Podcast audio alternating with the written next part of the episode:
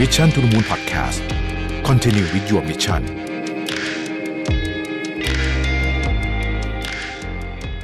สวัสดีครับ ยินดีต้อนรับเข้าสู่ Mission to the Moon Podcast นะครับคุณอยู่กับประวิทย์หานอุตสาหะครับ วันก่อนเนี่ยผมไปอ่านนิตยสารคิดนะครับของ TCDC นะครับ ก็มีมีบทความหนึ่งที่ผมว่าน่าสนใจมากนะฮะโดยเฉพาะสำหรับคนที่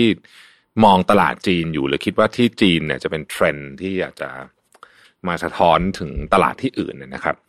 คือเรื่องหนึ่งของคนวัยทำงานจริงๆไม่ต้องที่จีนหรอกจริงๆทุกประเทศคงเป็นเหมือนกันหมด ก็คือ เรื่องของการนอนไม่หลับนะครับ ที่จีนเนี่ย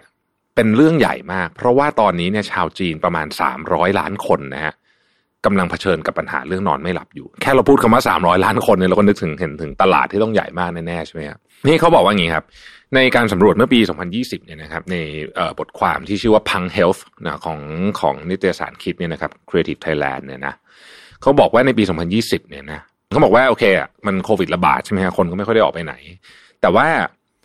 กลายเป็นว่าชาวจีนต้องใช้เวลาเพิ่มขึ้นถึงสองสามชั่วโมงกว่าจะหลับ เราก็ค้นพบว่าไอ้คำว่าปัญหาการนอนไม่หลับเนี่ยนะครับ ถูกค้นพบเอ่อถูกค้นในในในไอ้โซเชียลไอ้ search engine ไปตัวของของจีนเนี่ยเพิ่มขึ้นถึงสี่สิบสามเปอร์เซ็นตนะฮะแล้วก็บอกว่าถ้าไปดูสถิติย้อนหลังแค่หกปีเนี่ยจะค้นพบสิ่งที่น่าตกใจนะฮะก็คือว่าค่าการนอนโดยเฉลี่ยของชาวจีนเนี่ยลดลงจากแปดจุดแปดชั่วโมงนะฮะในปี 2013 ก็คือ 8 ชั่วโมงนิดๆเนี่ยนะครับ8ชั่วโมงกว่าๆเหลือ 6.9 ชั่วโมงในปี 2019 นะครับโดยกลุ่มคนที่นอนดึกที่สุด แล้วก็นอนน้อยที่สุดก็คือกลุ่มคนในวัย 20 ถึง 30 นั่นเองนะครับ ทีนี้สาเหตุสำคัญที่ทำให้ชาวจีนเนี่ยนะฮะหนุ่มสาวชาวจีนเขานอนน้อยนะแน่นอนก็มาจากเรื่องของความเครียดในการทำงานนะครับ เราเคยได้ยินนะครับวัฒนธรรมการทำงานแบบ 996 ก็คือทำงานตั้งแต่ 9 โมงเช้าถึง 6 โมงเย็น 6 ชั่วโมงเออ6วันต่อสัปดาห์นะครับ อันเนี้ย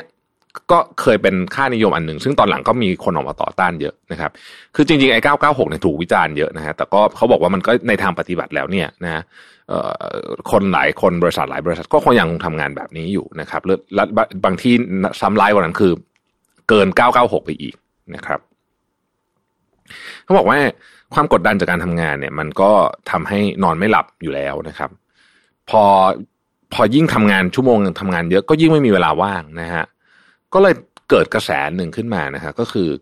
เป็นกระแสที่หนุ่มสาวชาวจีนเนี่ยหันมาเขาใช้คำว่าเอาคืนเวลาส่วนตัวนะครับ เอาคืนเวลาส่วนตัวนะก็คือว่าเรียกว่าเอ่อพอเลิกงานเนี่ยก็ใช้เวลาไปแบบทำอะไรที่เป็นเรื่องที่ตัวเองอยากทำดูหนังไปเที่ยวไปอะไรอย่างเงี้ยนะฮะก็เลยยิ่งกลายเป็นว่าคนยิ่งนอนนอนดึกหนักเข้าไปอีกนะครับ มันเป็นที่มาของคำว่า revenge bedtime procrastination ก็คือการนอนเพื่อล้างแค้นนะฮะก็คือบางคนที่เคยนอนตีสามก็เลื่อนไปนอนตีห้าอะไรแบบนี้เป็นต้นนะฮะทีนี้เนี่ยพอร่างกายมันเนี่ยถูกใช้แบบนี้เนี่ยนะครับ นอนไม่พอใช้ชีวิตเต็มที่เนี่ย แน่นอนแม้ว่าอายุจะยังน้อยอยู่เนี่ยนะครับแต่ปัญหาสุขภาพมันก็ตามมานะครับเอ่อโดย เขาไปพบว่าคนหนุ่มสาวเนี่ยนะฮะมีเริ่มมีอาการผมร่วงนะครับบางคนมีโรคอ้วนนะฮะความสามารถในการออกกำลังกายลดลงนะครับภูมิคุ้มกันลดลง บางคนหนักๆก็มองเห็นบกพร่องนะครับสูญเสียการได้ยินหูอื้ออะไรก็ว่ากันไป กลายเป็นปัญหาสุขภาพ ที่หนุ่มสาวอายุต่ำกว่าสามสิบเนี่ยนะฮะเริ่มมีนะครับ แต่ว่าเขาค้นพบว่าพอ พอพอเวลามันไม่มีแบบนี้เนี่ย สิ่งที่กลายเป็นเทรนด์ที่น่าสนใจก็คือว่า ชาวจีนเนี่ย ใช้วิธีการที่ต่อสู้กับเรื่องนี้ไม่ใช่ว่านอนจะนอนเยอะขึ้นนะฮะ แต่ใช้วิธีการโหมกระหน่ำบำรุงร่างกายแทนนะคือไม่ได้จะนอนจนชั่วโมงเยอะขึ้น แต่ว่าสรรหาตัวช่วยมาให้นอนหลับสนิทมากๆนะครับ โดยไม่ต้องไม่ต้องนอนเยอะนะครับ หรือใช้ยกตัวอย่างเช่นแมสพอกแมสหน้าเนี่ยนะเขาบอกว่าคนจีนบางคนนี่แมสหน้า ไอแผ่นแมสที่เราใช้แปะหน้ากันเนี่ยบางคนใช้วันละสามอันนะฮะทีนี้ไอคำว่าพังเฮลท์เนี่ย มันก็แปลมาว่ามันมันคือเรื่องนี้แหละนะครับ คือ Punk Health เนี่ยเทรนด์นี้คือเรื่องการเขาเรียกว่าเป็นการกลโกงเพื่อสุขภาพแล้วกันอ่ากลโกงเพื่อสุขภาพนะครับเขาบอกว่ามันเริ่มปรากฏขึ้นในอินเทอร์เน็ตในปี 2017 แล้วก็ถูกพูดถึงมากในปี 2019 เป็นต้นมานะครับ โดยเขาบอกว่าเนี่ย ยกตัวอย่างหญิงวัยรุ่นคนหนึ่งนะครับที่นอนหลับในตอนตีสามของทุกคืนนะฮะแต่ว่าแปะแผ่นมาสหน้าวันละห้าครั้ง เพื่อหวังว่าไอ้แผ่นแมสหน้าห้าห้าแผ่นเนี่ยนะฮะจะช่วยปลอบประโลมผิวอันอ่อนล้ามากขึ้นนะครับสินค้าและบริการที่หนุ่มสาวชาวจีนใช้เพื่อโกงสุขภาพตัวเองเนี่ย Punk Health เนี่ยนะฮะไม่ใช่แค่วิตามินหรือ skincare เท่านั้นนะครับส่วนใหญ่เนี่ยมักจะเกี่ยวข้องกับ พวกศาสตร์จีนโบราณและสมุนไพรด้วยเช่น เครื่องดื่มชูกำลังผสมอินทผลัมนะครับกาแฟผสมเจลาตินนะฮะรวมไปถึงพวกไอ้ goji berry ต่างๆ ที่เป็น superfood ของจีนเขานะครับแบรนด์ต่างๆ ก็มาทำพวกนี้มากขึ้นไอยาบำรุงอะไรต่างๆนะพวกนี้นี่ออกมาเต็มไปหมด รวมไปถึงการใช้ตั้งแต่การดิบวิตามินที่ฉีดเข้าเส้นเลือดนะครับ เหมือนให้น้ำเกลืออย่างนั้นนะฮะแต่ว่าเป็นวิตามินต่างๆนะแล้วก็มีสูตรเข้มข้นอะไรต่างๆ พวกนี้เนี่ย ซึ่งคนที่ไปเนี่ยเขาก็เชื่อว่าแม้ว่าจะนอนน้อย แต่ว่าถ้าเกิดว่าทำ พวกนี้เยอะๆเนี่ยนะฮะมันก็จะช่วยทดแทนได้นะครับ มันก็เลยเป็นที่มาของเศรษฐกิจเพื่อโกงสุขภาพใช้คำนี้เรียกว่าบำรุงสุขภาพก็ได้นะครับ ซึ่งได้รับความนิยมอย่างก้าวกระโดด มันเป็นการบวกกันระหว่างเรื่องการแก้ปัญหาการนอนไม่หลับ และการดูแลสุขภาพพังๆนะฮะของคนจีนรุ่นใหม่นะครับ กลายเป็นสิ่งที่ทำให้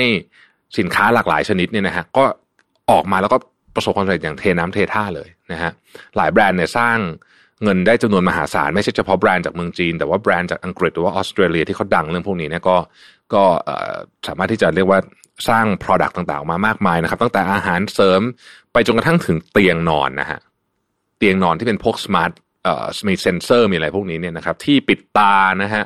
หูฟังเพียบเต็มไปหมดนะครับ รายงานดัชนีการนอนหลับของจีนที่เผยแพร่โดย CBN Data เนี่ยนะฮะซึ่งเป็นบริษัทในเครือของอาลีบาบาเนี่ยระบุว่า 62%ของผู้ที่ซื้อไอ้พวกผลิตภัณฑ์ช่วยการนอนทั้งหลายเนี่ยนะครับเป็นคนที่เกิดหลังปี 1990 ก็คืออายุประมาณไม่เกิน 30 30 นิดๆนะครับ โดยสินค้าจำพวกแมสปิดตาที่มีสารพัดแบบนะฮะตั้งแต่เป็นแมสที่แมสธรรมดาไปจนถึงแมสที่ สามารถที่จะเชื่อมต่อกับอินเทอร์เน็ตได้เนี่ยเพื่อที่จะเก็บข้อมูลต่างๆ ที่อุดหูแผ่นแปะเท้านะครับ นาฬิกาอัจฉริยะนะครับ ผลิตภัณฑ์ต่างๆ เพื่อสุขภาพนะครับ พวกนี้เนี่ยได้รับความนิยมมากๆเลยนะฮะอุปกรณ์ช่วยนอนทั้งหลายเนี่ยนะครับ รายงานข้อมูลของเถาเป่าเนี่ยนะฮะเขาบอกว่าอาหารในกลุ่ม functional nutrition food เนี่ยขึ้นแท่นอาหารขายดีอันดับหนึ่งในเทศกาล 11 11 ในปีที่ผ่านมานะครับ แล้วก็ในบรรดาแบรนด์อาหารและเครื่องดื่มนะร้อยแบรนด์ที่ขายดีที่สุดนะ มี 20 แบรนด์นะฮะที่เป็นกลุ่มที่เรียกว่าเป็น functional nutrition food นะครับ